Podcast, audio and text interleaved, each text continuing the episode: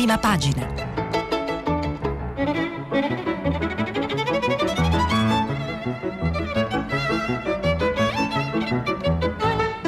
Questa settimana i giornali sono letti e commentati da Piero Ignazzi, editorialista del quotidiano La Repubblica.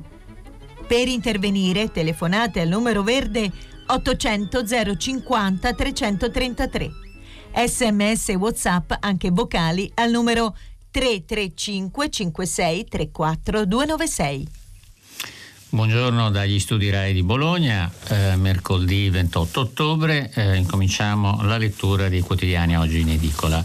Eh, I titoli sono abbastanza diversi nelle prime pagine dei giornali, ovviamente tutti centrati sempre sulla questione dell'epidemia, della diffusione dell'epidemia, ma con ehm, accenti, valutazioni sia su aspetti politici, su aspetti sociali, vale a dire i disordini degli ultimi giorni e su prospettive del futuro di carattere economico oppure di carattere sanitario, come dice la Repubblica, che eh, prevede eh, un vaccino per solo l'estate dell'anno prossimo. Ma veniamo alle misure che sono state prese dal governo e eh, la eh, più dettagliata illustrazione di queste misure viene eh, inevitabilmente dal quotidiano economico Il Sole 24 Ore che dedica molto spazio e molto approfondimento al uh, dettaglio di tutte le misure.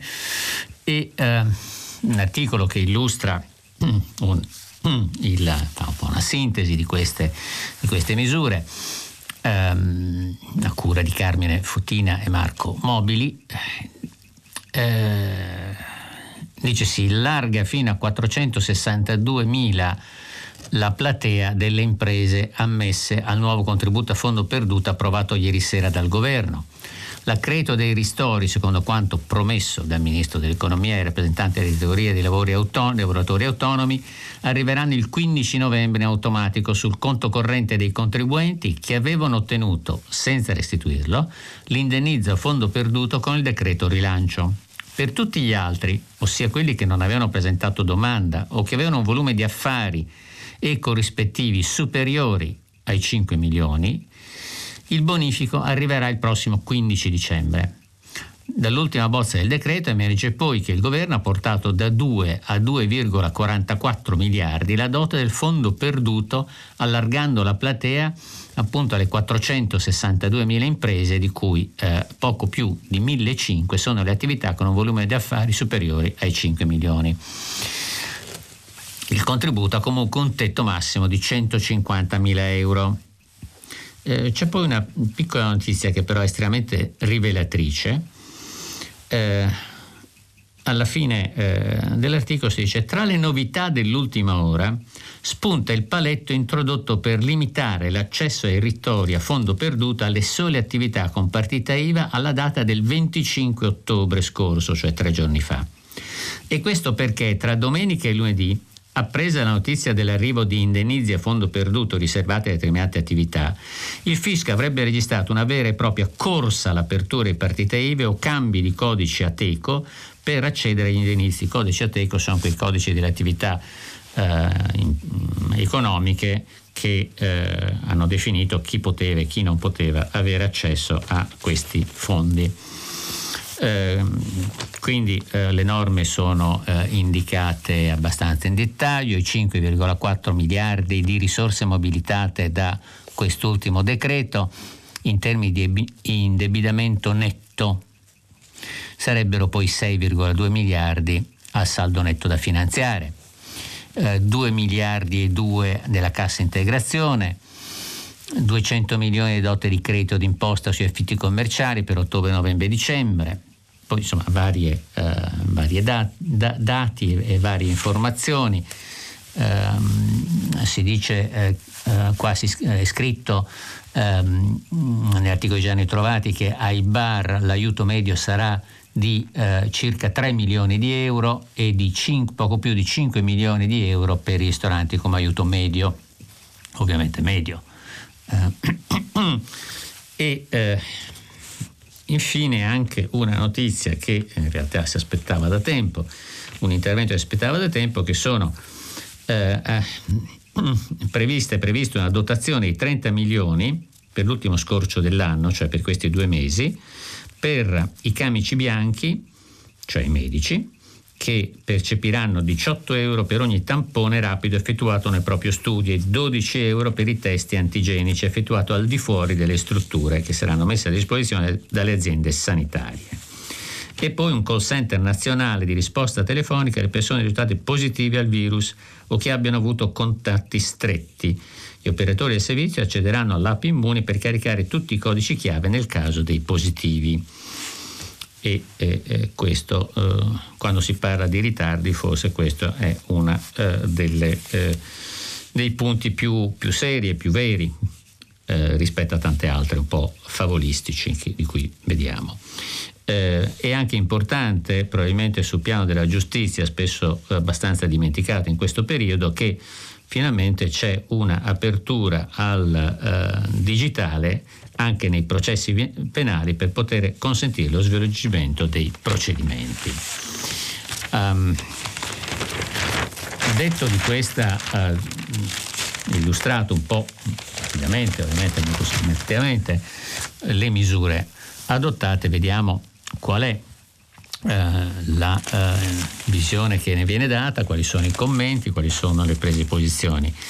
Uh, in tutti i giornali si parla del dissenso all'interno della maggioranza tra il leader, eh, espressa particolarmente dal leader di Italia Viva, Matteo Renzi, eh, critico nei confronti delle decisioni prese dal suo governo eh, e delle risposte che vengono date, per esempio il eh, segretario del Partito Democratico Nicola Zingaretti in un'intervista a pagina 6 della Repubblica eh, richiama alla coesione, al governo e rivolge anche un appello eh, al Presidente del Consiglio affinché venga coinvolta in maniera più eh, decisa, più chiara, più netta l'opposizione. E eh, fa questo appello avendo tenendo conto anche e avendo, come eh, dice scrive in questa lettera Zingaretti, massima attenzione a chi protesta in modo legittimo e quindi per questo è necessario trovare uno spirito unitario affinché nessuno perda la speranza. Um, anche un altro esponente del governo e del PD, il ministro Provenzano, eh, intervistato, essendo ministro eh, per eh, il, uh, dedicato al, al uh, problema plurisecolare del mezzogiorno, um, deve, eh, eh, insi- insiste eh, sul fatto che lo Stato non lasci i più deboli nelle mani dei violenti, visto che nelle proteste sono stati, si sono infiltrati elementi criminali e frange estremistiche, ma il disagio è reale e serve una risposta. Il disagio reale tutti convergono, sulla protesta però è il caso di vedere eh, in dettaglio cosa scrive la stampa, dato che Torino è stato un po' un epicentro degli scontri, poi anche Milano e Roma ovviamente non sono fatte mancare il loro contributo a uh, momenti di uh, proteste guerriglia urbana e c'è una, uh, una serie di articoli, oltre all'intervista al ministro degli interni Lamorgese, inchiesta che eh, poi ripresa anche con altri, altri, articoli simili, per esempio sul caso di Milano, ma sul caso di Torino, eh, c'è un viaggio tra gli arrestati della guerriglia torinese, ragazzi di periferia reclutati tra amici. Io, Casseur, eh, cioè uno che vuole spaccare tutto, figlio di immigrati e la gara chi faceva più casino. Uh, l'altra sera in piazza c'era una gara chi faceva più casino, chi faceva di più, tra noi e altri gruppi di periferia, Vallette, Mirafiori, Barriera Milano. I disordini, le pietre, i saccheggi dei negozi dello shopping scoppiati dopo le investigazioni di Piazza Castella a Torino contro restrizioni anticontagio e crisi economica, li spiega Nizar Raduni, 18 anni, ragazzo di Barriera. Seduto di fronte uh, a un piatto, uh, qui c'è un po, di, un po' di colore, diciamo così, e... Um, Ecco chi sono, almeno in parte, i protagonisti della serata di follia che ha incendiato la città, barricate, cassonetti in fiamme, inseguimenti della polizia, negozi di Roma danneggiati e razziati. E eh, si sono fatti prendere dal momento, ma non hanno fatto mai nulla di male, dicono ovviamente i eh, eh, amici e eh, genitori. Perché sono andati in piazza Castelli? Chiamati da un amico. C'è quindi questa specie di eh, tantam per cui eh, sono ritrovati a, a fare una sorta di uh, happening violento nel centro della città e uh, la rivolta degli ultimi è l'analisi poi di Paolo Griseri a pagina 4 della stampa spiega come è montata in periferia la rabbia e disegna una mappa del disagio molto, molto dettagliata della città di Torino divisa nei suoi otto quartieri e è una sorta di rivolta non mossa dalla fame, ma alimentata dalla rabbia, da voglia di sfregiare l'altra città, quella che li tiene lontani. L'altra città è quella che vive fuori dal centro, che dice quelli di Torino, pur avendo casa a due chilometri da piazza del municipio, la città dei poveri che come un vulcano periodicamente erutta la lava della rabbia. E il primo averlo percepito, questo risentimento, era stato nel 2015 il vescovo Cesare Nosiglia e quindi è una questione che poi si era anche eh, riversata, come sappiamo, in esiti elettorali alle amministrative di Torino che eh, avevano premiato quindi forze politiche del tutto estranee alla tradizione eh, di governo di Torino, proprio come elemento per rabbia. Um, sul piano uh, politico, delle reazioni politiche, continuando su questo, su questo terreno, Um, una delle uh, voci meno uh, diciamo convenzionali, più diverse, uh, è quella del direttore del Resto del Carlino, Michele Brambilla. Eh, e nel suo editoriale, La pazzia della politica condivisa, um, sostiene che um, il governo ha gravi colpe per non avere voluto davvero la collaborazione con l'opposizione e soprattutto per aver buttato via sette mesi in cui poteva e doveva preparare meglio il Paese a una seconda ondata che era scontata. Ma dall'opposizione ora vorremmo, più che ricorsi al TAR, che rischiano soltanto di gettare il Paese nel caos, un vero piano alternativo a, semi, a questo semi-lockdown, piano che finora non abbiamo mai visto. Quanto alle regioni, è singolare che a contestare queste parziali chiusure siano alcuni governatori, come ora si fanno chiamare, che fino all'altro ieri accusavano Roma di non intervenire per chiudere tutto. Insomma, il sospetto è che stiamo tutti pensando più ai sondaggi alle future elezioni che non al bene italiani. E quindi, oltre ad essere mal unidos, sono tutti locos, cioè pazzi. È una eh, critica abbastanza forte a tutti e eh, ovviamente eh, critiche alla, al governo sono particolarmente forti eh, dai ehm, giornali eh, dell'opposizione, il centrodestra, eh, il libro e il giornale, ma anche la Repubblica con il, eh, l'editoriale a cura di Claudio Tito, eh, certamente non è tenera nei confronti del governo, e eh, Claudio Tito eh, nell'articolo intitolato Lo scatto che manca sostiene che eh, se si assumono i provvedimenti del decreto per calarli nel contesto del presente è difficile oppugnarne la necessità. È evidente che ci troviamo di fronte a una situazione eccezionale per un intero settore produttivo. Dinanzi a una restrizione doverosa dell'età, il governo aveva e dà il dovere di adottare degli ammortizzatori in grado di evitare il lastrico di un'ampia fascia di cittadini e lavoratori una rete di protezione, non solo quella a tutela delle imprese del commercio, ma anche a garanzia dei dipendenti che saranno costretti alla cassa integrazione ancora per lungo tempo, che infatti è stata eh, eh, rifinanziata.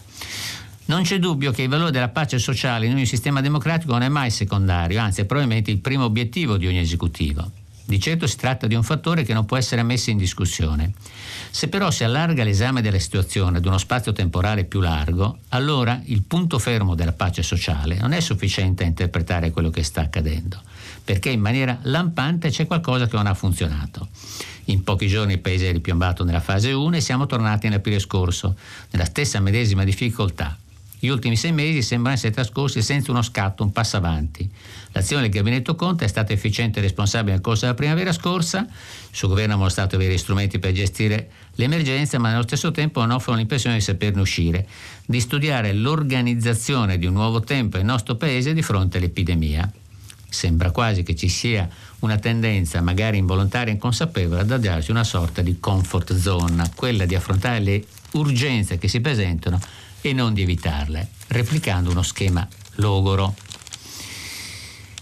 E in effetti il problema eh, dell'organizzazione.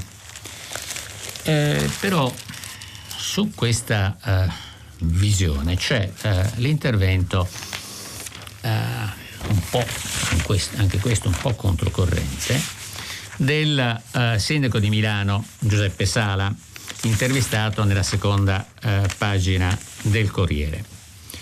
Prima comunque di dare lettura a questo, su una linea simile a quella penaletta di Claudio Tito, ehm, Massimo Franco, eh, nel suo editoriale, nella prima pagina del Corriere, gli errori e i ritardi ora pesano, sostiene eh, anche egli sta diffondendo nel paese la sensazione di aver buttato via mesi nei quali sarebbe stato opportuno prepararsi a una nuova ondata di contagi in primo luogo negli ospedali, nelle scuole e nei trasporti pubblici.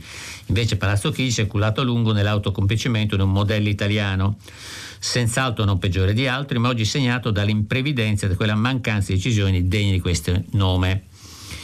Eh, così il reticolo degli ambulatori sul territorio è rimasto sguarnito a corte di risorse personali e ci si trova di nuovo negli ospedali investiti da ondate di malati spaventati e disorientati. Mancano i vaccini influenzali promessi.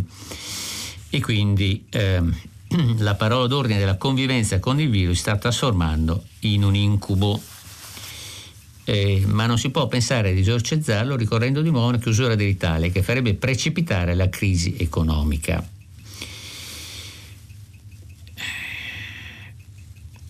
E quindi ha anche questa una uh, decisa uh, critica. Però intervistato Milano è uno dei punti uh, nodali dell'attuale diffusione della pandemia. Alcuni voci come quello del Presidente dell'Istituto di, Superiore di Sanità hanno sollecitato a prendere misure ancora più stringenti per Milano e eh, per Napoli, ma soprattutto per Milano.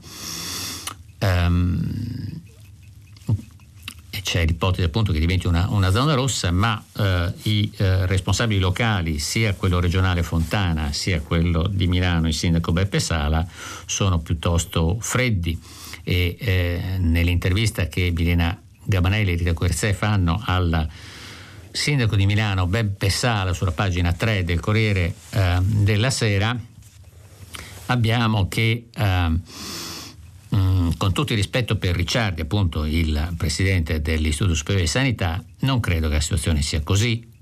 Eh, un amico virologo eh, eh, mi ha detto che c'erano 80 pazienti intubati a Milano e 201 in Lombardia ad aprile erano tra i 1500 e i 1700. Lunedì i ricoverati in terapia intensiva erano 271, non eh, 201, dice, eh, corregge una nota di redazione. E in un solo giorno a Milano sono andati 44, quindi eh, la visione più ottimista eh, di Sala viene un po' ricalibrata. Comunque, continua Sala, la conclusione è che anche nella peggiore delle ipotesi avremo 10-15 giorni per decidere un lockdown. E eh, dice, ma eh, non è stato fatto abbastanza, eh, quindi a Milano, dice i trasporti, perché non c'è eh, qualche autobus in più? Come abbiamo detto anche ieri, riportando l'intervista molto interessante al presidente dell'associazione dei, eh, del, dei eh, trasporti, di coloro che eh, gestiscono i trasporti pubblici locali, anche Sala dice gli autobus non sono un prodotto da banco. Abbiamo messo in strada quel 10-15% di vec- mezzi vecchi in deposito e abbiamo chiesto ai nostri dipendenti lavoro straordinario e per certi cambiamenti ci vuole tempo. E poi prendiamo gli asili e le materne. Come fai a scaglionare gli orari di ingresso e uscita se i genitori non possono adeguare gli orari del lavoro per andare a prendere i figli? Non significa che non abbiamo alcuna colpa, ma tra quello che dovrebbe essere e quello che si può fare ce ne corre. Ed è appunto una delle eh, situazioni eh, più difficili, quelle eh, di Milano. Ehm, una voce ancora di commento su questo, eh, le voci sono abbastanza, abbastanza diverse. Eh, si parlava appunto di uno dei medici eh, che sono spesso sulle, uh, sulle mm, prime pagine dei giornali, ne, nel, intervistati, eccetera, e eh, eh, Maurizio Belpietro, Belpietro, direttore della Verità, eh, scrive i virologi dalla tv mettono ansia e si contraddicono eh, una eh, polemica che forse non è del tutto sbagliata.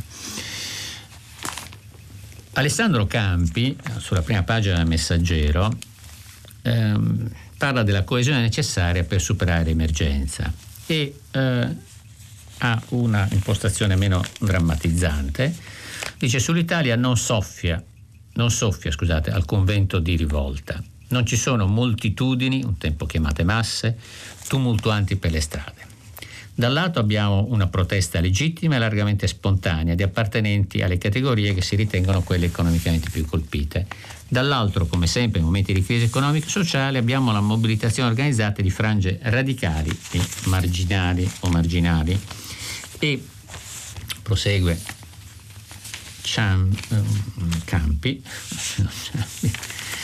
eh, prosegue Campi eh, dicendo che eh, va chiesto ai cittadini di ogni colore politico in un momento come questo eh, una, e eh, alla classe politica di essere coesi e responsabili. Uniti adesso nel momento del massimo bisogno, civilmente divisi, appena sarà possibile contarsi. E ehm, sul Fatto Quotidiano, come sempre l'articolo eh, pungente di Marco Travaglio, eh, dice che anche se il governo eh, fosse stato perfetto, le regioni avessero usato i fondi e mezzi inviati dal governo e nessuno avesse riaperto le discoteche d'estate, il sistema reggerebbe magari due o tre settimane in più, ma poi collasserebbe sotto il peso inesorabile dei numeri.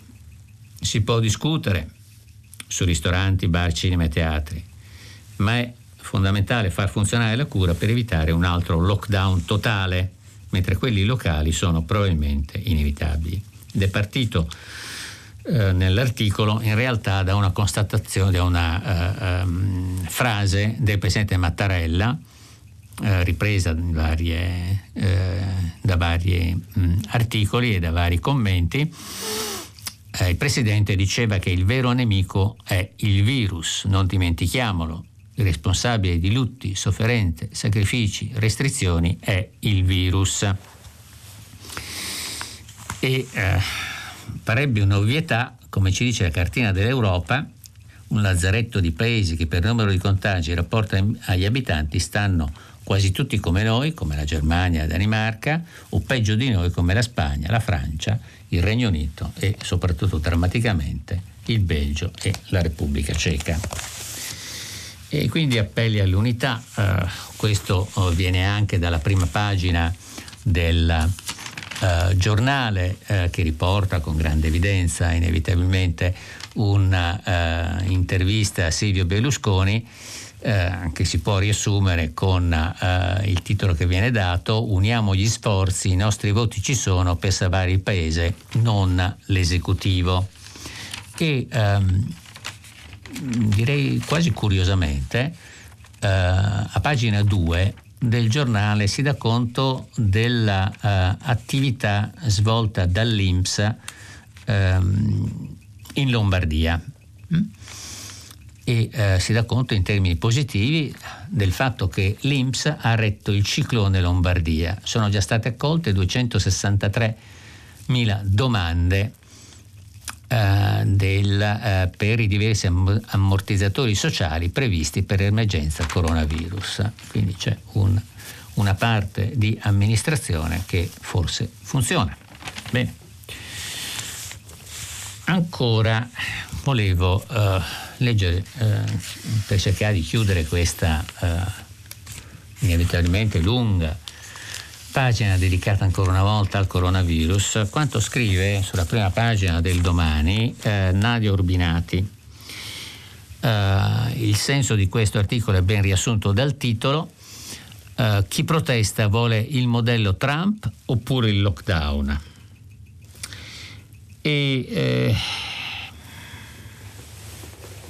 si chiede ma contro chi protesta? Uh, chi scende in piazza, chi lancia le bombe carta, eccetera. Beh, contro il governo, ovviamente. Ma eh, vi sono... eh, qual è l'alternativa quindi? Qual è l'alternativa eh, alle misure che sono state prese? L'alternativa, conclude eh, il, l'articolo Nea Urbinati, a meno di eh, non dire che il eh, Covid-19 è inesistente, o è quella italiana della scorsa primavera, cioè un lockdown totale, o quella di Trump e Bolsonaro.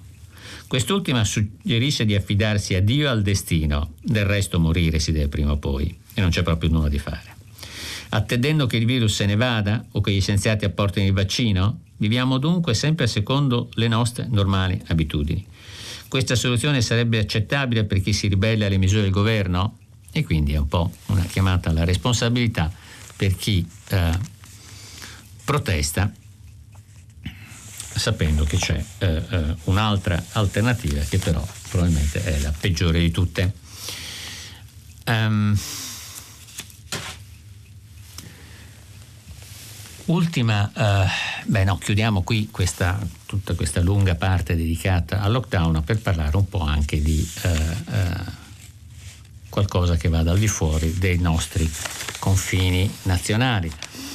Uh, ultima, solo un'ultima cosa, uh, a pagina 22 del Messaggero vi è un intervento del regista teatrale Luca De Fusco che uh, eh, proposta che è stata ripresa, che è ripresa anche in altri giornali e eh, è eh, sintetizzata dal titolo Più prosa in radio e tv è così che si aiuta il teatro e chi ha eh, i capelli grigi ricorderà come eh, tanti anni fa c'era il venerdì della prosa nella, alla televisione italiana che è un appuntamento spesso da non perdere vista la qualità delle opere che venivano eh, trasmesse.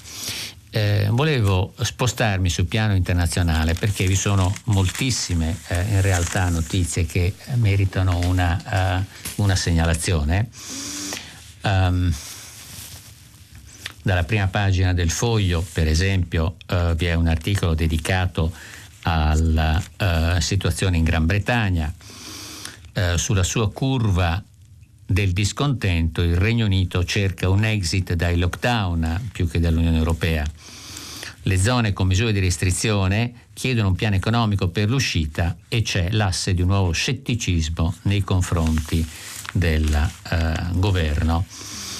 E eh, sempre nella prima pagina si parla della cosiddetta sparizione di un eh, famoso, importante giocatore di, eh, di, calcio, il turco Ozilla, che ehm, è stato eh, coinvolto eh, in una eh, critica eh, nei confronti della, della, Cina, in quanto sostenitore dei diritti del popolo eh, degli auguri e ehm, dato che il proprietario del suo eh, club è ehm, parte di un, di, un, di un, trust cinese, se non ricordo male, ehm, questo avrebbe causato una eh, sorta di emarginazione del calciatore. E il problema eh, problema eh, internazionale più stringente oggi è quello dei rapporti tra la Francia e l'Unione Europea in realtà e eh, la Turchia. Ora ehm, eh, ci riporta la stampa, il mondo islamico è con Erdogan e cresce la marea contro Macron. Cosa è successo? Eh, c'è stata mm, una difesa molto forte eh, della libertà di informazione da parte di ehm, del, tutta la politica francese, in particolare espressa con toni molto forti, del presidente francese Macron eh, a proposito dell'esibizione, della, de, dell'illustrazione, del commento delle famose vignette contro Maomette pubblicate dal giornale satirico Charlie Hebdo che uh, avevano provocato poi l'attacco e eh, l'assassinio di molti di questi eh, redattori di questa rivista e poi eh, l'assassinio del professore che aveva parlato di questa cosa eh, l'altra settimana in Francia. E ehm, difendendo quindi la laicità dello Stato e la libertà di espressione, tutto questo ha eh, irritato profondamente il mondo islamico e soprattutto il presidente turco eh, Erdogan che si è eh, erto a baladino della eh, difesa del buon nome, diciamo così, o della figura, dell'immagine eh, della, del profeta. e eh, quindi ne è nata una eh, querel piuttosto, piuttosto forte e eh, come appunto riportano tutti i quotidiani, qui prendo questo il uh, commento e la, l'analisi di uh, Giordano Stabile che uh, dà conto di tutte le varie eh,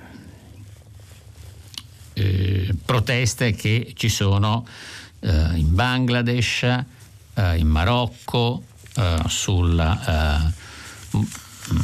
refrain a, bo- a boicottiamo la Francia, assediamo l'ambasciata e tutto questo sta in realtà incendiando un po' tutto il mondo il mondo islamico, anche quelli che spesso sono meno sensibili a questo tipo di eh, agitazioni come l'Arabia Saudita. E quindi eh, c'è una situazione eh, piuttosto incandescente e eh, devo eh, dire che una, l'ultima vignetta eh, di questo giornale satirico francese, Charlie Hebdo, che eh, è molto eh, graffiante, per usare un eufemismo nei confronti di Erdogan, eh, è pubblicata oggi eh, sulla eh, pagina 11 di Libero che eh, dice il Macron anti-islamico merita applausi, vabbè qui è probabilmente un po' strumentale, ma comunque va bene così, e eh, appunto riporta tutte le varie minacce, come abbiamo detto, all'arme bomba alla Torre Eiffel. Il tema è molto, molto importante e viene ehm, affrontato tra gli altri da, da, da molti nel manifesto. Vi è un importante e interessante articolo di Alberto Negri e ehm, sul Corriere della Sera eh, Ernesto Gari della Loggia eh, ha un articolo che eh, intitolato La partita truccata di Erdogan contro di noi. E scrive Galli della Loggia. L'accusa mossa al presidente turco Erdogan contro la Francia e contro l'Europa, entrambi colpevoli a suo dire di rispondere agli attentati islamisti, l'ultimo la decapitazione di un insegnante alle porte di Parigi, con una campagna di linciaggio nei confronti dei musulmani analoga a quelle che esse, sempre a suo dire, avrebbero scatenato contro gli ebrei alla vigilia della seconda mondiale, getta piena luce sulle radici delle difficoltà che l'Occidente incontra da sempre nelle sue relazioni con il mondo islamico. E prosegue Galli della Loggia.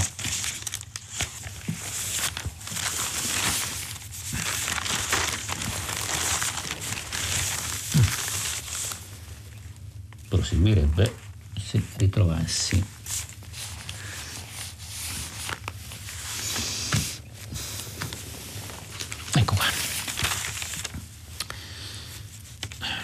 scusate, eccolo qua. Dico mondo islamico non solo e non solo Turchia, perché come si sa le accuse di Erdogan hanno avuto immediatamente un largo eco in tutti i paesi islamici, così come è stato subito raccolto il suo invito a boicottare i prodotti francesi. È ovvio quando Erdogan ha pronunciato le sue parole, aveva la ragionevole certezza che i suoi ascoltatori turchi e islamici li avrebbero considerate vere e fondate, o quantomeno plausibili, e infatti è così che se le hanno giustificate. Ma appunto questo è il problema, com'è possibile? Com'è possibile che l'opinione pubblica dei paesi islamici creda vero che oggi in Europa ci sia una specie di notte dei cristalli ai danni di milioni di musulmani, che milioni di musulmani siano discriminati a qualcosa di analogo alle leggi di Norimberga e magari sul punto di essere portati in un campo di concentramento? La risposta non può che essere una ed è che tutto questo è possibile perché in realtà l'opinione pubblica dei paesi islamici, o meno la grande maggioranza di essa, non sa nulla quasi nulla di quanto è realmente accaduto in Europa nel secolo scorso e in particolare non sa nulla della Shoah. E conclude eh, Gaetano Oggia, la partita tra Occidente il mondo islamico e più in generale l'Occidente e i paesi non democratici finse per assomigliare così a una partita sempre truccata, con un giocatore obbligato a rispettare più o meno certe regole di verità e a muoversi sotto il controllo del pubblico che fa da arbitro, e l'altro che invece può dire fare ciò che più gli piace senza dover rispondere di niente a nessuno. e eh, sempre il Corriere della Sera, articolo di Monica Ricci Sargentini, eh, approfondisce eh, la strategia del presidente turco e eh, dice che eh, questa strategia è chiara, quella di ergersi a leader e difensore dei musulmani nel mondo contro un Occidente sordo ai giusti valori. Per ora questa politica ha pagato. Ieri il grande uomo, come lo chiamano ormai in patria, ha incassato il pieno appoggio del Parlamento turco a votare il testo che condanna le azioni del leader Eliseo sono stati anche due dei tre partiti di opposizione, i repubblicani secolaristi del CHP e i nazionalisti del partito di Meral Axner. Axner. Eh, ogni tensione in politica estera, spiega al eh, Canna Dundar, ex direttore del quotidiano di opposizione laica Cumurrietta, lo aiuta a distogliere l'attenzione al disastro dell'economia turca e lo fa risalire nei sondaggi. Contro Macron è riuscito persino ad avere il consenso dei socialdemocratici. Cos'altro potrebbe volere? Quello che Erdogan ha proprio digerito è stato l'annuncio di Macron all'indomani della decapitazione di Samuel Paty a Parigi, professore appunto decapitato per aver parlato e mostrato le vignette satiriche anti-Maometto, eh, di voler rafforzare i controlli sui luoghi di culto musulmani e porre fine all'arrivo di imam dall'estero, per buona metà turchi. Nel mirino c'è il movimento religioso, visione nazionale, non leggo il turco, che è il braccio armato di Ankara in Europa, con 500 moschee, di cui 71 solo in Francia, che è stato fondato dall'ex premier Bakan e poi diffuso in tutti i paesi. Mm, questo quindi è un, un, lungo articolo importante che eh, affronta in dettaglio eh, la situazione della Turchia, le scelte e la strategia di, uh, uh, di Erdogan. Um, questo tema si trova anche in altri, uh, sottolinea ancora, anche in altri quotidiani, un po' diffuso come, come, argomento nei vari, um, nei vari giornali. E, eh, però vi sono anche, ovviamente, c'è eh, il tema delle elezioni americane, eh, ma da sé che è uno dei temi eh, cruciali di politica internazionale di questi, eh, di questi giorni. Ehm, però mh, per uscire dal grande faro delle elezioni puntato sulle elezioni americane, per esempio la Polonia. Eh, Polonia dove c'è stata una eh, decisione della Corte Costituzionale di rendere ancora più eh, restrittivo eh, l'uso, la possibilità di accedere all'interruzione della gravidanza e questo ha suscitato tutta una serie di proteste e eh, la stampa, ma insomma anche altri, altri, quotidiani ovviamente ne parlano, ne parla anche l'avvenire, parla anche l'avvenire eh, con un eh, tono estremamente eh, cauto, diciamo così, o perlomeno eh, non, eh, non, allarmato come si potrebbe pensare, visto che eh, ci sono stati dei, eh, delle azioni anche, anche, vandaliche nei confronti della Chiesa da parte del movimento femminista polacco e ehm, l'articolo di Monica Perosino a pagina eh, 18 della stampa dilaga la protesta delle donne contro la legge sull'aborto voluta dall'esecutivo, in piazza minatori e contadini, anche Kaczynski qualsiasi repressione è giustificata. Il Polo- Polonia, il governo chiama l'esercito difendete le chiese, difendete le chiese. Uh, perché ormai uh, uh, c'è una, eh, si dice che la rivolta non riguarda più solo libertà di abortire, ma libertà e diritti dei paesi. La protesta ormai ha travalicato i confini, ha raccolto adesione delle donne in vari paesi europei. E come eh, eh, Kaczynski ha risposto con la rabbia, ogni forma di repressione di questa protesta è giustificata, ha detto dobbiamo proteggere le chiese che per la prima volta nella storia della Polonia sono attaccate, scendete in piazza contro chi vuole distruggerci e il premio è stato ancora più esplicito. Risponderemo duramente a questi attacchi barbari chiedendo appunto uh, e chiaramente dall'altra parte non ci fate paura, nostra lotta è una lotta di libertà, il diritto all'aborto è diventato un simbolo di diritti, hanno detto vogliamo una Polonia per tutti dove valga l'eguaglianza dei diritti e appunto rispetto a questo tema così eh, delicato l'avvenire aveva una posizione eh, diciamo di un certo, di un certo equilibrio perché eh, a pagina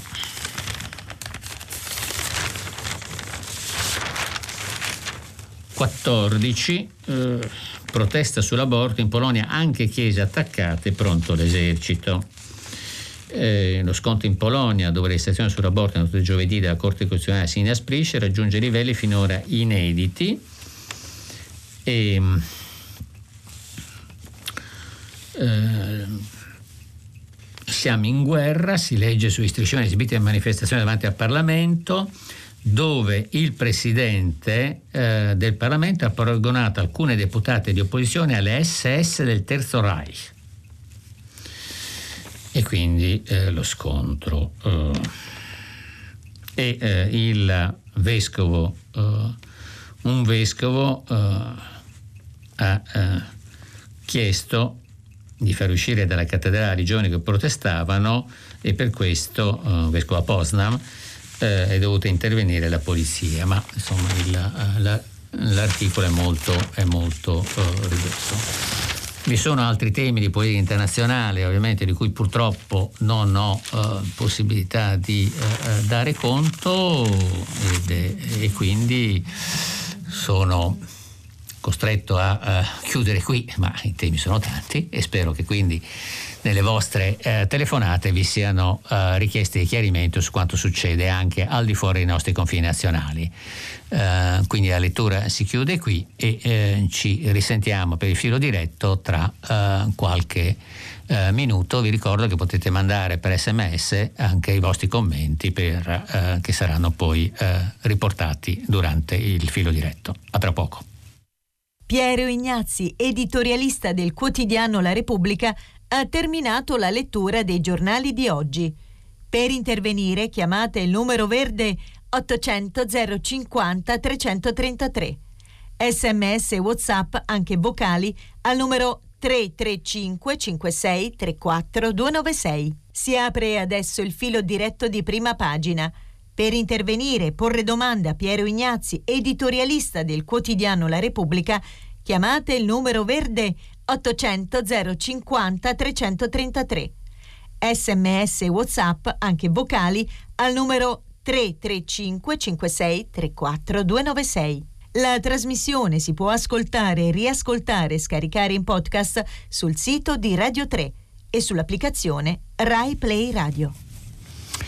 Bene, buongiorno e eh, andiamo adesso, eh, inizio al filo diretto. Uh, potete, come è stato ricordato, uh, anche mandare messaggi. Eh, sentiamo il primo uh, ascoltatore. Pronto? Sì, pronto. Buongiorno. Buongiorno. Sono Luisa e chiamo da Torino.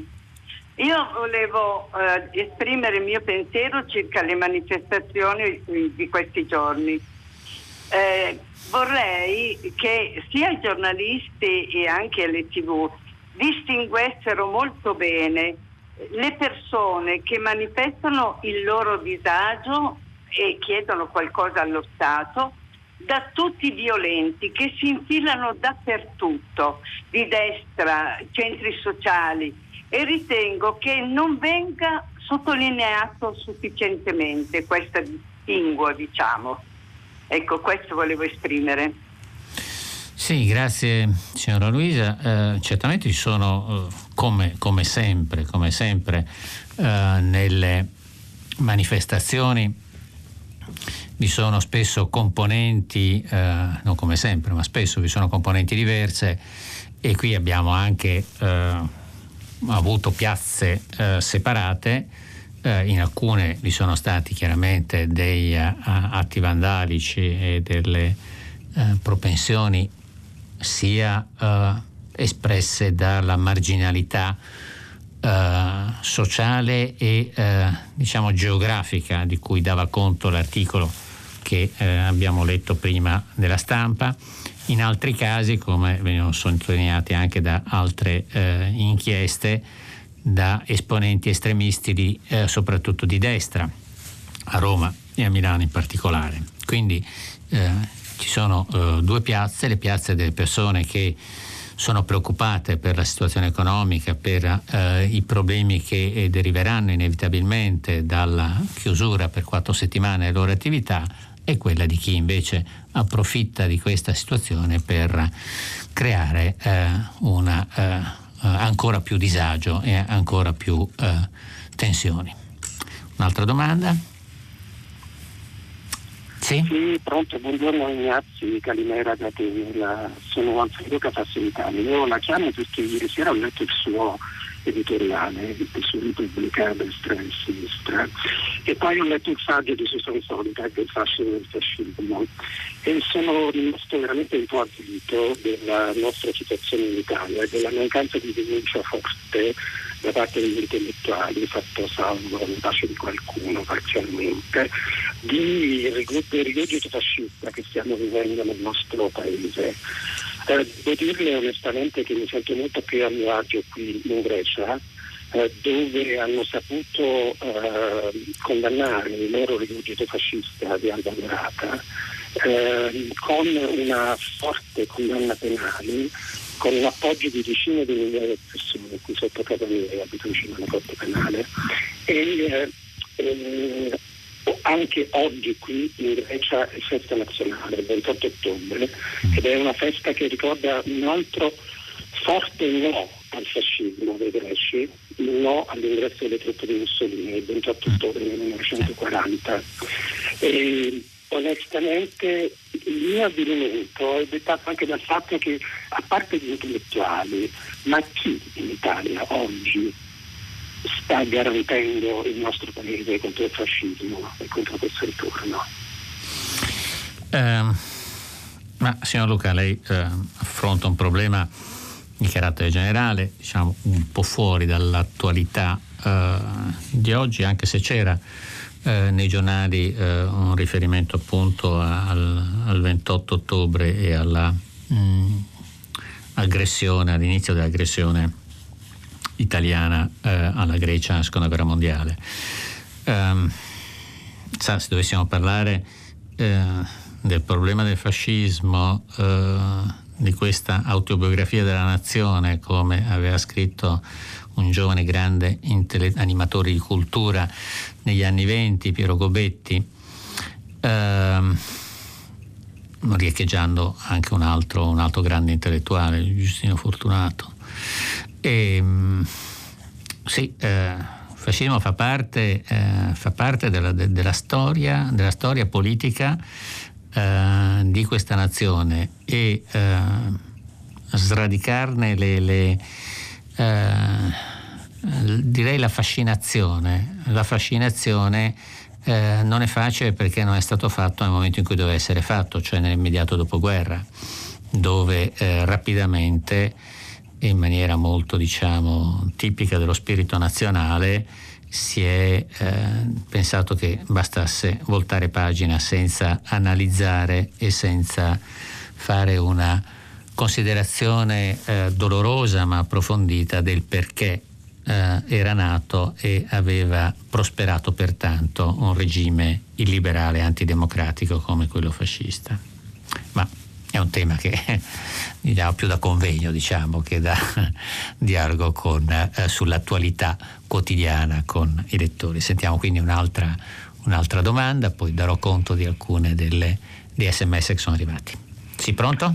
Eh, buongiorno, sono Nicola, chiamo da Brescia. Buongiorno. Volevo effettuare il mio intervento su Erdogan e su Macron. Eh, mi sembra chiaro che Erdogan sta facendo questo per distrarre l'attenzione, come diceva Galli della Loggia. Ma oltre a questo lui ha buon gioco perché i musulmani che ci sono in Europa sono un corpo estraneo a quello che è la nostra cultura e quindi eh, aspettano solamente un, motivo per, eh, per, mettersi, per, mettersi, contro. Mm. E quindi io penso e auspico che anche in Italia si agisca assieme a Macron per eh, fare in modo di bloccare queste infiltrazioni diciamo, nelle moschee mm. guidate dall'estero mm. che possono causare solamente danni mm. a noi e all'Europa. Grazie. Grazie Nicola, lei ha affrontato un tema che tra l'altro verrà trattato anche nella uh, rubrica Radio Tremondo uh, in, uh, in onda alle 11, se non vado errato, comunque più tardi, ehm, che appunto affronterà molto più in dettaglio di come posso fare io con esperti la questione, però lei tocca un, un, ha spostato diciamo, l'accento sul eh, versante domestico e quindi ehm, sia sulla eh, integrazione o meno delle comunità musulmane sia delle ehm, presenza nelle moschee da parte di imam eh, che vengono da eh, altri paesi e non sono diciamo, da tempo nel territorio nazionale o di seconda generazione, eccetera. È un tema di cui si è parlato spesso, se eh, devono essere fatte nella lingua nazionale eh, le eh, cerimonie che vengono fatte in moschee oppure, oppure, può essere fatta nella lingua originaria della maggior parte dei eh, dei credenti, anche se spesso sono, mh, mm, le moschee non sono per nazionalità, ovviamente, non è che le moschee vanno solo quelli che parlano la stessa lingua, altrimenti sarebbe, sarebbe difficile. Eh, credo però che lei abbia toccato un punto eh, importante che riguarda de, quello dell'integrazione. E allora dobbiamo porci una domanda. Eh, cosa abbiamo fatto noi per integrare persone che vengono da eh, altri mondi e da altre culture? Eh, in Italia in particolare, per la Francia il discorso era un po' diverso, ma parliamo del nostro caso, il caso italiano, non abbiamo fatto assolutamente nulla. Cioè, innanzitutto c'è stata una eh, politica, a mio avviso, vergognosa eh, di eh, limitazione alla libertà di culto dei musulmani, con una quantità di eh, ostacoli eh, posti alla costruzione delle moschee, dei loro luoghi per pregare con la limitazione delle libertà fondamentali. Lo dico io che sono non credente, ma credo che eh, chi vuole professare la propria fede debba avere un posto dignitoso dove farlo e non dei garage che affittano per trovarsi a pregare. E tutto questo io lo trovo vergognoso e un elemento eh, che crea risentimento chiaramente, che crea un senso di estraneità, di esclusione, di marginalizzazione. E così poi nascono delle tensioni tra le comunità. Quando una comunità non si sente accettata nemmeno per quello che viene considerato universalmente uno dei primi diritti, una delle prime manifestazioni diciamo, del, eh, dell'animo umano, quello di, di, pregare, lo dico io che sono molto lontano ed estraneo dal, dal, dal mondo religioso, dal fatto religioso, però eh, se eh, si pongono tutta una serie di difficoltà come sono state fatte in maniera anche vergognosa, ricordo che alcuni eh, esponenti della Lega fecero scorazzare dei maiali su un territorio dove doveva sorgere una, eh, una moschea per renderlo infetto e quindi renderlo impossibile per loro da, da frequentare. Poi ognuno ha le proprie, le proprie visioni, insomma il maiale che qui in Emilia Romagna consideriamo invece un grande, un grande animale, eh, per quel mondo e altri mondi come quello ebraico, per esempio, è un uh, infetto, è un animale infetto. E quindi eh, è stato fatto, eh, non, non, è stato, non solo non è stato fatto nulla per integrare queste comunità, ma è fatto di tutto per rendere marginali e renderle estranee a noi, per non socializzarle alla nostra cultura e per ghettizzarle e stigmatizzarle. Quindi eh, alla fine è difficile stupirsi di queste cose, difficile stupirsi di queste cose, difficile stupire poi in Francia che è tutta un'altra situazione, ovviamente parlare della Francia sarebbe spostare di molto l'obiettivo, ma pensando a noi veramente eh, solo dire, eh, le iniziative individuali delle tante persone che hanno invece un atteggiamento di apertura nei confronti degli altri e di tanta parte, non di tutta, ma di tanta parte della Chiesa e delle uh, uh, associazioni cattoliche sono state le uniche a guardare con minore ostilità a queste uh, nuove comunità. Comunque, prima di dare la parola a un altro ascoltatore volevo dar conto di alcuni dei molti messaggi che anche oggi sono arrivati, in particolare Carlo, un medico ospedaliero, quale dice che ha guadagnato un 40 anni di lavoro una più che dignitosa pensione ma verso l'altra parte i contribuenti italiani, artigiani, professionisti, imprenditori che per una vita hanno dichiarato un quinto di quanto dichiaravo io e che ora giustamente saranno destinatari dei ristori, mi chiedo, ma esiste una regola, un meccanismo di giustizia per il quale verrà ristorato sulla base di quanto dichiarato? Eh, in realtà sulla base dei, del fatturato più che dell'IRPEF, quindi è su questo che vengono uh, decise le, le, uh, le norme uh, e quindi in parte anche su quanto è fiscalmente riscontrabile. Um, poi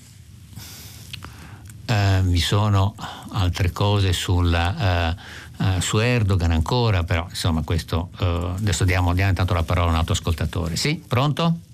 Sì, pronto? Buongiorno. Buongiorno. buongiorno. Mi chiamo Elisabetta, chiamo da Udine. Sì. Eh, senta, io volevo fare un intervento in merito a questa emergenza sanitaria che si è ripresentata alquanto pesante e che rischia di percuotersi appunto soprattutto sulla viabilità e la mobilità nelle nostre città. Allora, eh, a suo tempo il governo aveva stanziato parecchi milioni per incentivare l'acquisto di biciclette. Dopodiché aveva stanziato eh, ancora oltre 100 milioni per indurre i comuni a realizzare delle corsie ciclabili, in previsione appunto che alla ripresa soprattutto delle scuole i mezzi pubblici sarebbero stati sovraffollati, tanti avrebbero ricorso all'uso dell'auto privata anche per la percorrenza di tratti veramente eh, irrisori, un chilometro, due chilometri, e tutto era finalizzato appunto a decongestionare questo traffico.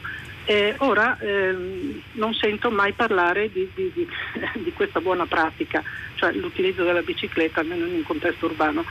E, ehm, io so ad esempio che la Federazione Italiana Ambiente e Bicicletta eh, promuove delle campagne di sensibilizzazione, però onestamente se fosse il governo stesso a, a, dare voce, a fare una sorta di campagna pubblicità progresso perché la gente, soprattutto adesso con la ripresa delle scuole, i bambini, eh, oppure chi va al lavoro, la regione Emilia so che ha stanziato 3 milioni per incentivare il bike to work, cioè l'utilizzo della bicicletta per andare al lavoro in bicicletta. E, ed è un esempio virtuoso. Non capisco perché non se ne parli in altri contesti, anche a livello nazionale. Lo ritengo. Eh, l'ultima campagna mm, di sensibilizzazione di FIAB è il bike to school, cioè andare a scuola in bicicletta o anche a piedi perché non è obbligatorio usare la bici. Però ehm, sì, in questa ultima campagna ha, ha, avuto il sostegno dell'Associazione dei Pediatri Italiani mm, mm, che, certo, invitano, eh, certo. che, invitano, certo. i genitori mm. a stimolare i bimbi o, a portare i mm, bimbi a scuola a piedi o in bicicletta. Sì. Ecco, io direi che secondo me eh, sarebbe opportuno che sì, lo Stato, grazie, dopo che ha speso tanti Elisabetta. soldi, grazie, sì, sì, invitasse anche all'uso di questi mezzi. No, no, colgo, colgo volentieri la sua sollecitazione. Um, è stata fatta molta ironia, eh, secondo me del tutto fuori posto, eh, sui finanziamenti che sono stati eh, stabiliti dal governo per incentivare una mobilità nella bici e anche in, eh, nella, nella bicicletta con pedalata assistita e con anche questi eh, sorta di eh, monopattini eh, volanti che, che vediamo eh, nelle strade sempre, sempre più spesso. Eh, perché questa è l'unica maniera ovviamente di ridurre l'inquinamento e di ridurre la circolazione eh, nelle, nelle, nostre, nelle, nostre, città riprendevo ieri il problema della possibile relazione tra diffusione di virus e livello di inquinamento, su cui eh, sono apparsi alcuni articoli un po' di fa, ma, un po' di mesi fa, ma non, eh, non più. Eh, certamente l'uso della bicicletta o anche del, del camminare rispetto al, eh, all'utilizzo delle automobili, eh, basta vedere eh, gli ingorghi che ci sono di fronte alle scuole, è legato al fatto che non c'è più eh, la, l'abitudine che c'era un tempo, molti decenni fa, di eh, far andare da soli i figli a scuola. Problema che eh, i psicologi della, della, dell'età evolutiva hanno sottolineato più e più volte il fatto di non responsabilizzare a un'età eh, piuttosto eh, eh, piccola i bambini eh, è un problema che ovviamente si ripercuote poi nella fase successiva della, dell'evoluzione eh, dei, eh, dei, bambini e dei ragazzi.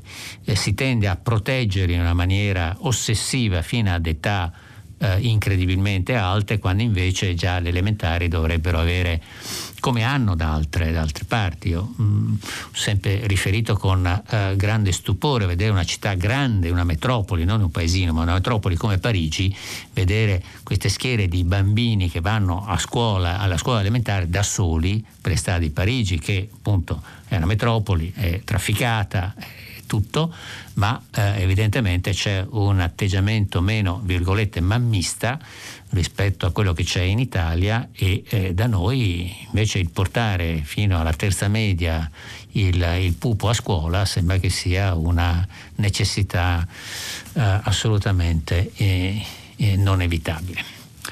Um, dunque, prima di dare la uh, parola al prossimo ascoltatore, eh, vi è un messaggio di Leonardo da Firenze che dice ma è possibile che nessuno parli di applicare, che nessuno non parli, quindi di applicare un lockdown generazionale per gli over 65? Il maggior pericolo è per loro, posti in rianimazione sono per lo più occupati da loro, la maggior parte di loro sono in pensione. Se quella generazione italiana viene obbligata a reclusione, si liberano tantissimi posti in rianimazione, si salvano le loro vite, si dà tempo per il resto della popolazione di creare immunità di gregge e non si distrugge l'economia è quello che viene fatto in Svizzera. Uh, vi è un articolo di libro a pagina 9 dove si parla della Svizzera e in realtà si parla non solo del fatto che uh, a 70 anni si uh, chiede loro di, eh, anzi mh, mm, si vincola loro di non uscire, ma poi si parla anche del fatto che sarebbero eh, posti eh, al, all'ultima fila eh, per le cure perché eh, se si becca, come dice questo articolo, un po' così sopra le righe, eh, se si beccano il coronavirus e subentrano implicazioni gravi, tanto peggio per loro.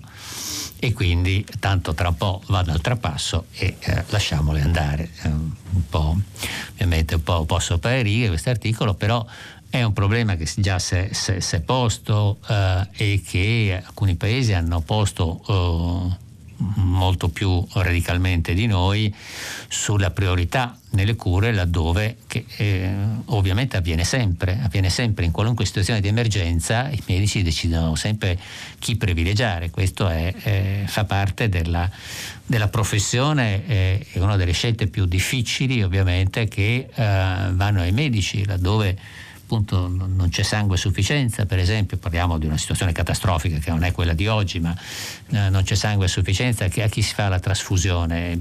Se c'è una sola sacca e ci sono due malati che hanno bisogno, il medico deve decidere a chi dare la sacca. E non siamo ancora a questo, ma certamente um, questo è uno dei, dei dilemmi uh, della, uh, dell'attività, dell'attività, medica in situazioni di eh, grande emergenza e di grande crisi. Eh, vedremo se eh, eh, c'era anche un altro articolo in realtà che parlava dei lockdown, anche questo però in termini più diciamo ironici, eh, dei lockdown generazionali da adottare sul resto del Carlino, il, eh, l'ex direttore Canè e parlava del lockdown generazionale sia per i vecchi che per i giovani, fare stare a casa i troppo vecchi e i troppo giovani, cioè coloro che sono più fragili e coloro che sono i portatori sani più, uh, uh, più uh, rischiosi per gli altri. Ma credo che sia un po', un po improbabile, vedremo, vedremo, vedremo. Um, poi um, vi è uh, un altro Salvatore che dice che il moltiplicatore di contagio sono le scuole. In realtà no, no, non sembra che siano le scuole. I dati ci dicono che non è così. Uh, non dovrebbero essere loro le scuole, anche perché uh, sì, probabilmente ci sono molti, molti asintomatici, però non, appunto, non si ammalano i giovani. Questa realtà mi sembra, um, non vorrei riprendere um, dati forse che, che, ho già dato nei, nei giorni scorsi, ma uh, i morti per età Uh, solo i ricoverati nelle terapie intensive, ma soprattutto i morti, quando si scende sotto i 40 anni, uh, sono praticamente uh, stanno in due mani, quindi nel, nei mesi precedenti. Quindi il problema non è loro, il problema certamente è degli anziani e di chi ha molte patologie, come ancora una volta sottolineiamo. Sentiamo un'altra domanda, pronto? Sono Carlo da Roma, buongiorno a tutti. Buongiorno. Eh, vorrei far sapere e chiedere lumi del fatto che le province autonome di Trento e Bolzano, nella regione autonoma del Sud, uh-huh.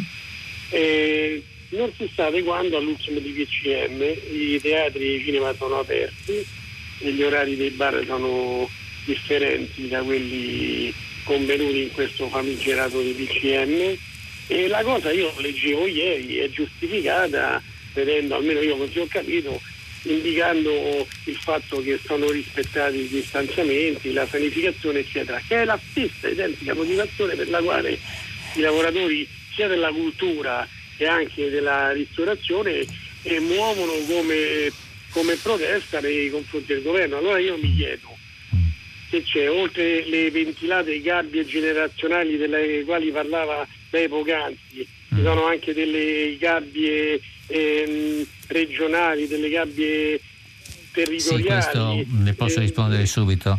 Questo è legato all'autonomia speciale che ha il, eh, l'Alto Adige, il Sud Tirolo Alto Adige. E quindi eh, è una specie di mm, diciamo area area con tante autonomie, come sappiamo, un livello di autonomia particolare dovuto a una serie di accordi eh, tra lo Stato centrale e la provincia autonoma di Bolzano che consente quindi questa maggiore flessibilità, ma è una cosa limitata appunto alla, alla provincia autonoma di Bolzano. E si registrava comunque, eh, lo riportava anche qualche quotidiano, adesso non ricordo più quale, eh, forse, forse la Repubblica della Sera, ma non mi ricordo, e riportava di come sono, siano affollati affollati i, eh, i, ristoranti perché eh, dalle province vicine si va a cena lì e soprattutto gli impianti sciistici. Bene, stiamo un'altra domanda. Buongiorno, eh, mi chiamo Filippo, chiamo dalla provincia di Piacenza. Buongiorno. Eh, sono un ricercatore di area biomedica, ma non faccio il medico e non curo il Covid. Però rimango stupito del fatto che nessuno parli mai del, dell'alternativa al lockdown, che riportava due giorni fa il British Medical Journal è curare le persone a casa precocemente prima che peggiorino sono le cose che diceva in un'intervista anche il professor Locatelli, che è il presidente del Consiglio Superiore di Sanità. A Piacenza, che è la mia città, abbiamo avuto le prime USCA artigianali nella prima ondata che hanno curato a casa circa 300 persone con un tasso di ospedalizzazione del 5%, non il 40% che è lo standard di adesso. Se questa esperienza venisse estesa a tutta Italia, il tasso di affollamento degli ospedali si ridurrebbe drammaticamente. Però abbiamo bisogno i medici delle USCA hanno bisogno non solo di essere potenziati di numero, ma che il Consiglio Superiore di Sanità, l'Istituto Superiore di Sanità diano delle linee guida chiare, ma ci sono, le ha pubblicate il British Medical Journal due giorni fa, non ci sono solamente io abbonato a leggerlo, c'è tantissima gente che lo legge in Italia, però deve cambiare il paradigma per cui si ospedalizza tutto, perché questo già con la normale influenza manda in tigli ospedali.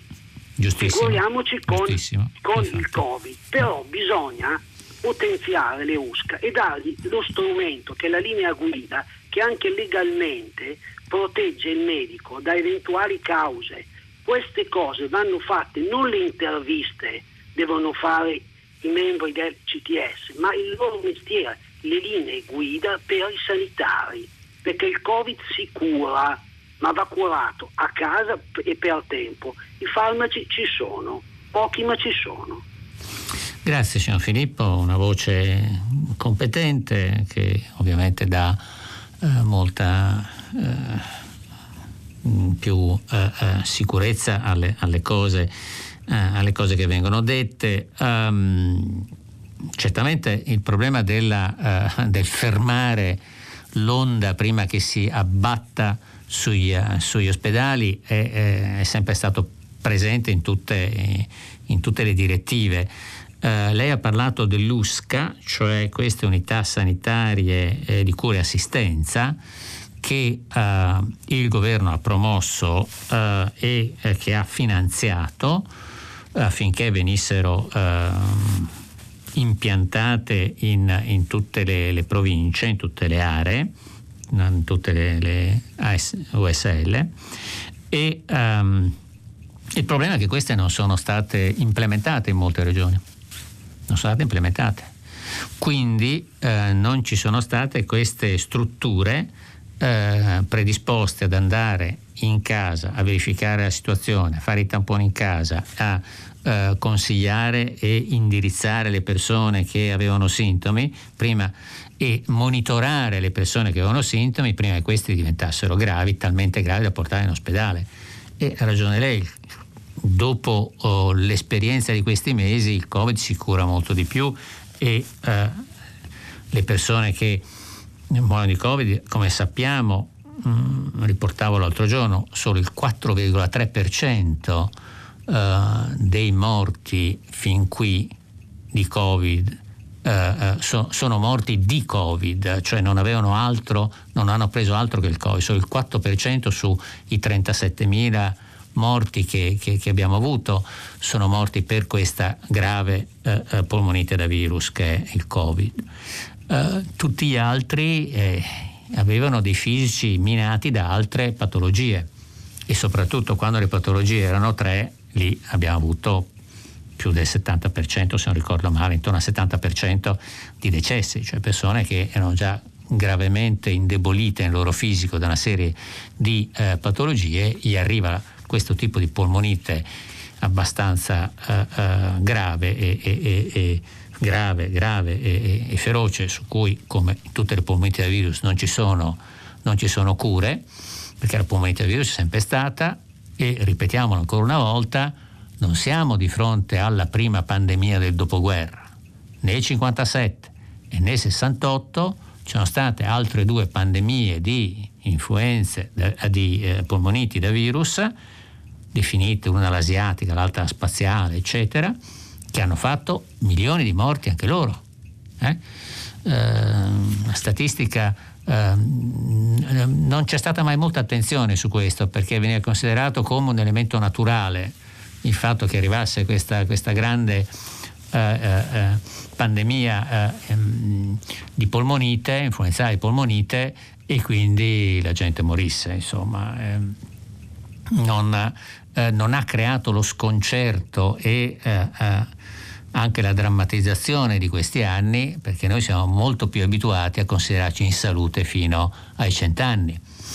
a essere sgambettanti fino a, a quest'età, mentre allora eh, l'idea che eh, si finisse la vita intorno ai 70 anni per una grave malattia era considerata nell'ordine delle cose. La guerra era finita da pochi decenni e c'era molta eh, consapevolezza che eh, la vita fosse sempre in bilico. Pensate, il 57 era finita da 12 anni la guerra, quindi eh, quelle pandemie non hanno assolutamente creato nessun allarme sociale, eppure hanno fatto un numero di morti altissimo anche loro. È cambiata la società, è cambiata la vita, è cambiata soprattutto una cosa, eh, la distribuzione demografica per classi d'età della uh, popolazione. Uh, vi do solo un dato. Nella precedente pandemia del 1968-69 eh, in Italia, in Francia, eh, vi erano eh, un eh, anziano ogni quattro, anziano sopra i 65 anni per eh, ciascun giovane per quattro giovani, scusate, cioè c'erano quattro giovani e un anziano, quattro giovani sotto i 25 anni e un anziano sopra i 65. Oggi siamo uno a uno, cioè ogni, eh, ad ogni giovane sotto i 25 anni corrisponde un anziano sopra i 65 anni quindi eh, c'è una distribuzione geograf- eh, demografica molto, molto diversa. Scusate, mi sono un po' dilungato, sentiamo la uh, prossima telefonata. Eh, Pronto? buongiorno, buongiorno dottor Ignazio, buongiorno agli ascoltatori. Sono Lisa, chiamo dall'Interland di Milano. Sì, eh, sarò rapida e concisa perché manca poco. Volevo mm, fare una domanda che poi ne contiene un'altra. La domanda è questa, perché sui giornali e in generale sui media, sugli strumenti di comunicazione si parla diffusamente delle categorie di lavoratori che non mm. hanno eh, coperture, tipo quella della cultura, in occasione del lockdown, nella, nell'occasione di questa ehm, seconda ondata di pandemia, e non si parla anche di noi lavoratori del settore sportivo, che siamo una vasta categoria di persone che eh, lavorano per lo più con un contratto, quello di collaborazione sportiva, che non prevede alcuna tutela. E eh, la domanda poi legata a questa che mi viene spontanea e naturale, perché in Italia si parla veramente poco di sport. Mm. Mi spiego, si parla per lo più di calcio, si parla di campioni, ma non mh, mm, si parla occasione della riforma dello sport a seguito della legge delega che il ministro Spadafora dovrebbe proprio presentare il testo unico alle Camere questa settimana, non si parla secondo me invece sarebbe opportuno farlo, della funzione che lo sport ha nella società, per i cittadini che lo vivono e lo praticano quotidianamente. Quindi che cos'è lo sport nella società rispetto alla scuola e rispetto alla sanità? Grazie. Eh, signora Lisa, dunque ehm, lo sport di base, lo sport di base, cioè l'attività fisica di base, è la prima medicina.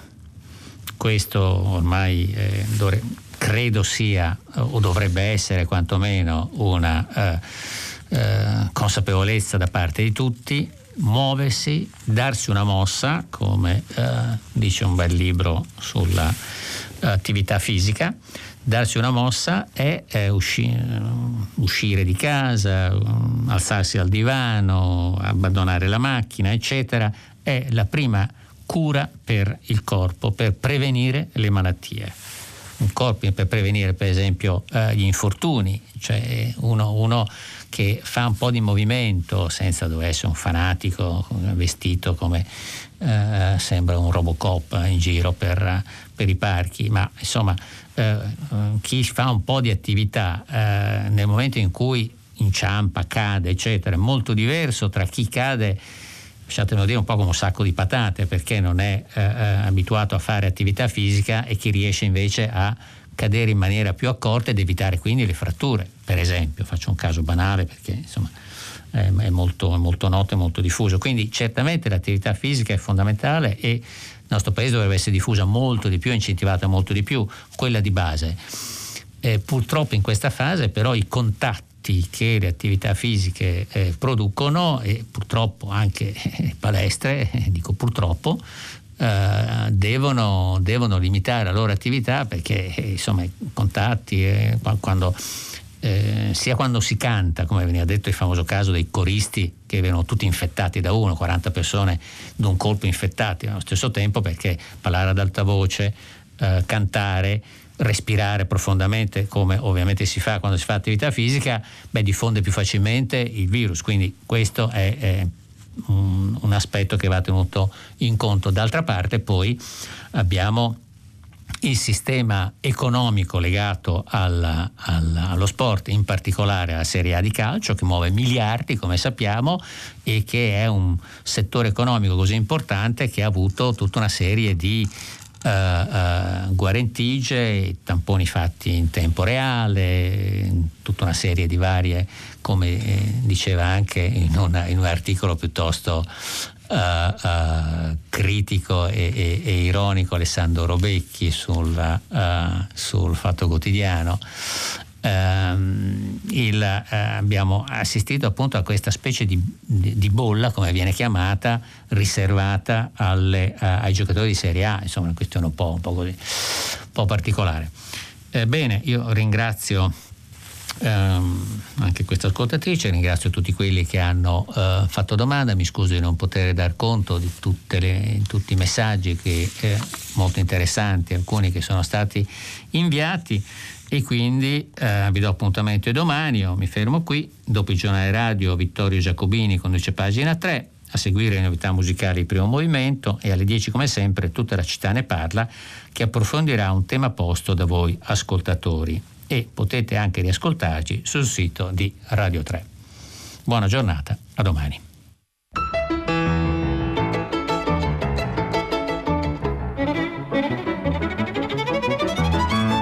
Piero Ignazzi, editorialista del quotidiano La Repubblica, ha letto e commentato i giornali di oggi.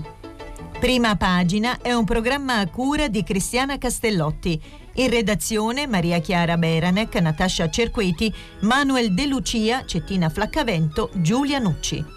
Posta elettronica, prima pagina, chiocciolarai.it. La trasmissione si può ascoltare, riascoltare e scaricare in podcast sul sito di Radio 3 e sull'applicazione Rai Play Radio.